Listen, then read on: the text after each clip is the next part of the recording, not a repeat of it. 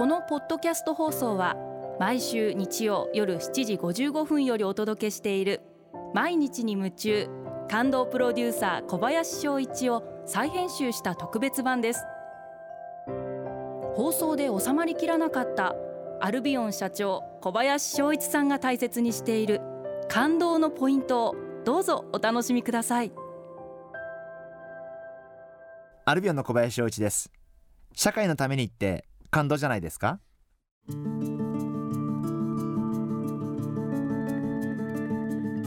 私どもアルビオンという会社は高級化粧品専門メーカーというふうに言ってますんでこれから先特に気をつけたいと思っていることがあってやっぱりアルビオンとして社会性とか環境とかそういうことを大切にしなければいけないんじゃないかなあのそんなふうに思ってます。例えばやはりアルビオンとして環境を汚すようなことはしてはいけないしやっぱり女性が本当に思い切り活躍できる会社でありたい。そんなふうに思ってます。あの分かりやすく言うとアルビオンという会社はもちろん工場から排水がいっぱい出るんです。その排水も外に流す前に飲み水レベルまでお水を循化してますんできれいにしてますんで鯉が泳いでる池に一回流して、えー、水が何の問題もないということを確認してから初めて工場の外に、えー、水を流すようにしています。工場見学来た方はご希望される方はその鯉も見せてあげられるということで、えー、まだ1匹も具合悪くなった鯉はいらっしゃいませんのでえあの そういった意味ではあの安心なんじゃないかな。でやっぱそういうのやっぱり私がすごく思うのはそういうことをきっと会社メンバーも喜んでくれてるんじゃないかなっていうのをすごく最近感じていてでもそれってすごいいいことだなと思って会社メンバーが誇りに思える会社にしていきたいなあのそんなふうに思っていてあの女性の活躍もその一つなんじゃないかなそんなふうに思ってます。